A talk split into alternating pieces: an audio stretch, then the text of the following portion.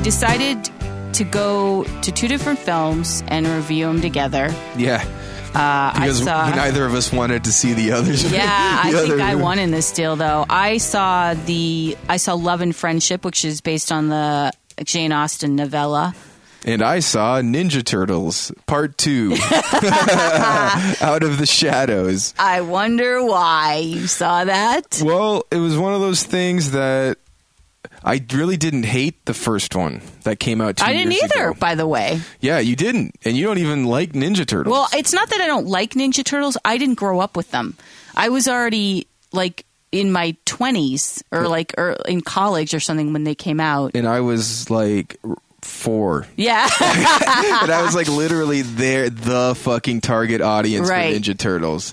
And I grew up with them. I had all the toys, and Yeah. I loved the original uh, movies as a kid. The first Right. one holds up; the other two are garbage. But I do, and I, I, you know, I'm not some like Ninja Turtles fucking geek from you know one of those like guys that are well into their 20s, Right. And like are like yelling cowabunga, but. I do want to see it. I like, and I wanted to see. They kind of sucked me in because they had two big characters from the cartoons and the action figures called Bebop and Rocksteady, Mm-hmm. and one's a giant rhinoceros and the other's a giant warthog, and they both dress like '80s punks, and they kind of kept That's that cool. that image too true to them too. And I was like, oh, Bebop and Rocksteady, oh, and Krang, oh, that's just like the cartoons and the fucking video games and all that shit, man. I love that shit. So I'm like, I'm, I gotta, I gotta go see it. I'm gonna go see it in theaters. I, I luckily I had like a free pass for AMC, so I didn't pay for it. good. but I have to say, this movie was shit. It was Aw. a shit experience. Yeah, very, very much a bummer. Well, let me uh, tell you what I saw and we'll go back and forth here. Yeah, sure. I saw Love and Friendship. It's based on a, a little known Jane Austen novella called Lady Susan. It stars Kate Beckinsale, Chloe Sevigny, um, and it was directed and written by Whit Stillman, uh, who is the guy who did. Uh, the last days of disco and metropolitan if you remember Oh. Yeah, yeah, from Last the Days 90s of Disco, sure. and kind of made both of their careers. He Mm. was there two of his stars from both of those films and I hated those films. And so when I heard he was doing this, I'm a big Jane Austen fan. Yeah, you are. It got really big. It did really high scores critically. And I- I heard about it and um also Xavier Samuel who is plays Riley in the Twilight Eclipse movies, What? and he was also in Fury uh, is in it, and uh, so folks who like those movies will like this. But i- if, as an Austin fan, I was really excited. As a Whit Stillman, sort of like ugh, he's kind of like the er- he's like one of those you know Gen Xers who started like the early days of hipsterism. It- The Metropolitan Oh, yeah, and yeah. Last Days of Disco are to me really obnoxious movies. Oh, cool. So uh, the film, this film, I have to say, was pretty good. It wasn't brilliant like everyone sort of was saying, but it's pretty good. So Pretty good. Uh, Entertaining. You left feeling okay, or you left like meh. I left sort of saying, hmm, and I'll elaborate that in a minute after you talk more about turtles. Man, I I don't know what else to really say. I mean, again, it's a super CGI heavy movie, like to a point where it feels like you're just watching a really expensive cartoon. Really? like there's no uh, practical effects or costuming that I could see. Yeah, we And- hate that now that there's no practical effects. I 'cause- kind of hate it. Well, especially Yeah. with Michael Bay, where he's just like, no, everything will be CGI. So it's just Yeah. a really expensive cartoon. Boo. And again with the turtles, man, like in the in the original movies, they're all around the same height and the same size, but they really tried to vamp it up to give them each their own, you know, personal distinctive traits, Right. personalities, whatever the fuck.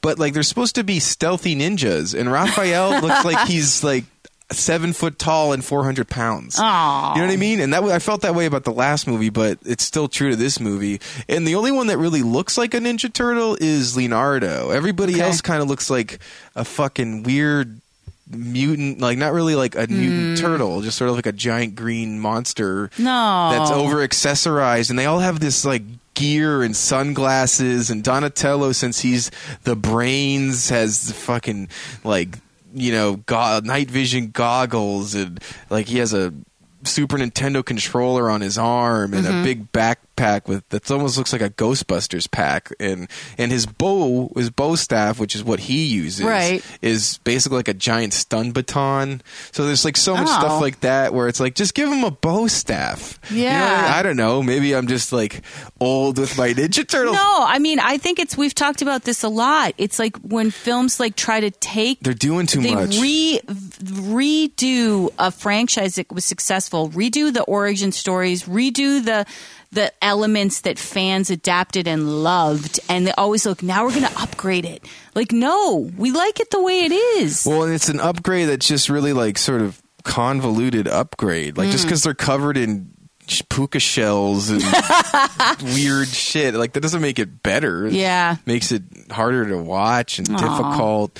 And the other thing that was really disappointing was it's you know almost a two-hour movie, and this sounds like a weird, a small gripe, but there's no actual like use of their signature weapons. That's Like, a big gripe. it's a huge gripe, right? Like it sounds small, but No. there's a lot of jumping out of buildings and airplanes. But I just want to see Michelangelo use his nunchucks. yeah, Like, yeah, that's I even know that. That's like his thing. It's a simple thing, and like because at the very end when they fight Krang, who was a big part of the cartoon Mm-hmm. and the comic, or not so much the comics, I don't think, but the, the video games. Like I see them, they all take out their weapons, and it like as in that moment, I'm like, oh yeah, they haven't like used their weapons, Right. They've just been like, and then they're in the fucking like uh, the vents of uh police department and i'm like you can't fit through there you're a fucking 500 pound turtle like you're huge No. like there's a lot of stuff and then the bebop and rocksteady thing was really corny and then they recast casey jones to be some pretty boy like the guy who oh, played he him plays the guy from Arrow, right? yeah, he sucked. Horrible, horrible for Casey Jones. No style. He's like,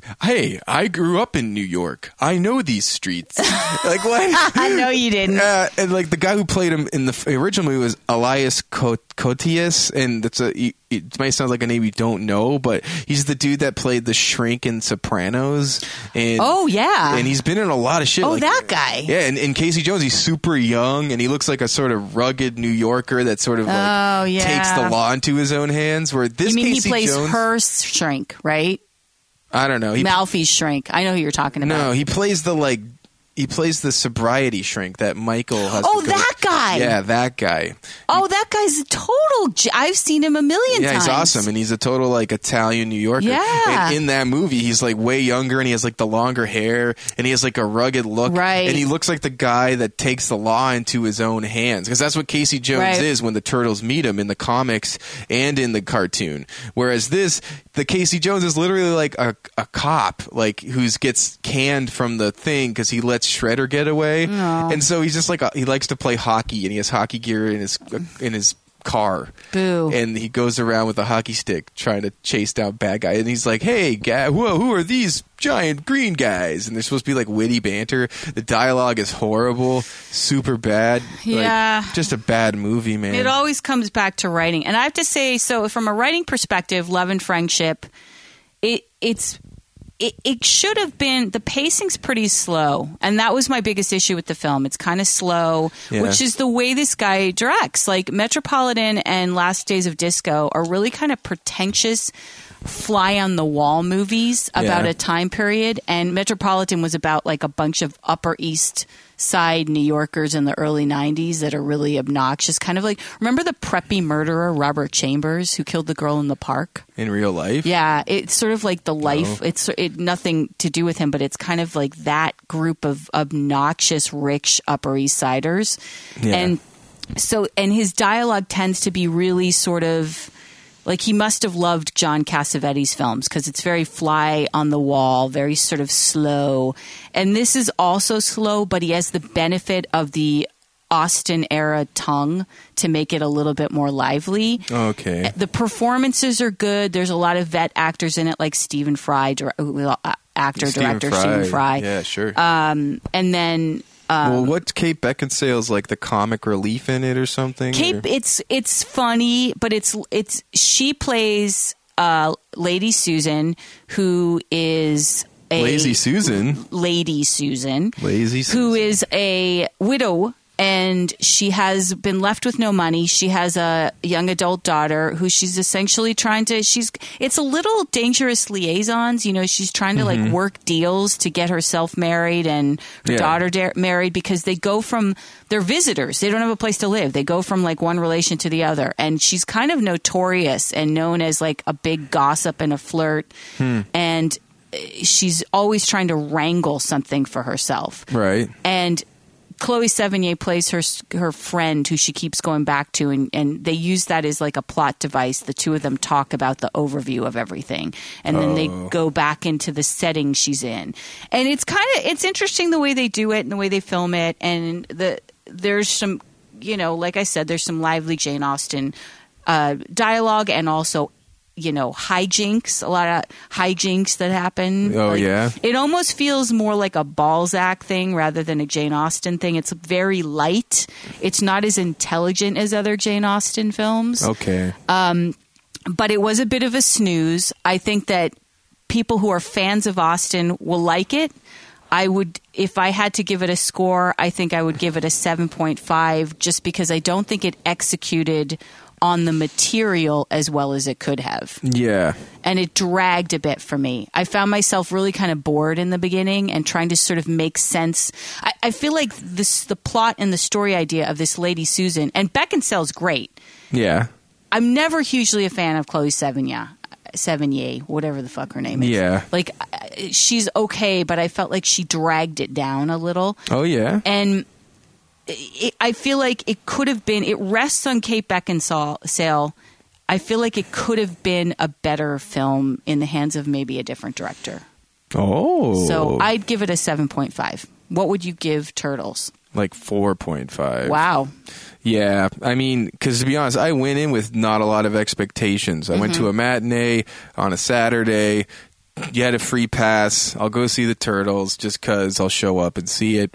And even then, I was disappointed. Mm. And I really thought with the addition of these classic characters, you know, that they introduced, I'm like, oh, that can't be that bad. They got the characters from the cartoon. I didn't think they'd even bring those guys back and Right. how they would do it. And they did it wrong. they did did it, Bummer. and they didn't do it right. And the script sucked. It was really like paint by numbers script, and a lot of the plot plot devices were like almost like a child's video game. And like, granted, it is directed towards children, Mm-hmm. but it's like it might as well say on the tracking device like "bad guy near" kind of thing. Like, Really? Yeah, it's so dumb. And Megan Fox sucks. And Yeah. Oh, Tyler Perry was in it as Baxter Stockman. no. He's supposed to play this like mad scientist that. Uh, doesn't he have a spin-off? Char- Isn't there a spin-off in the comics? Of doesn't what? he have his own who?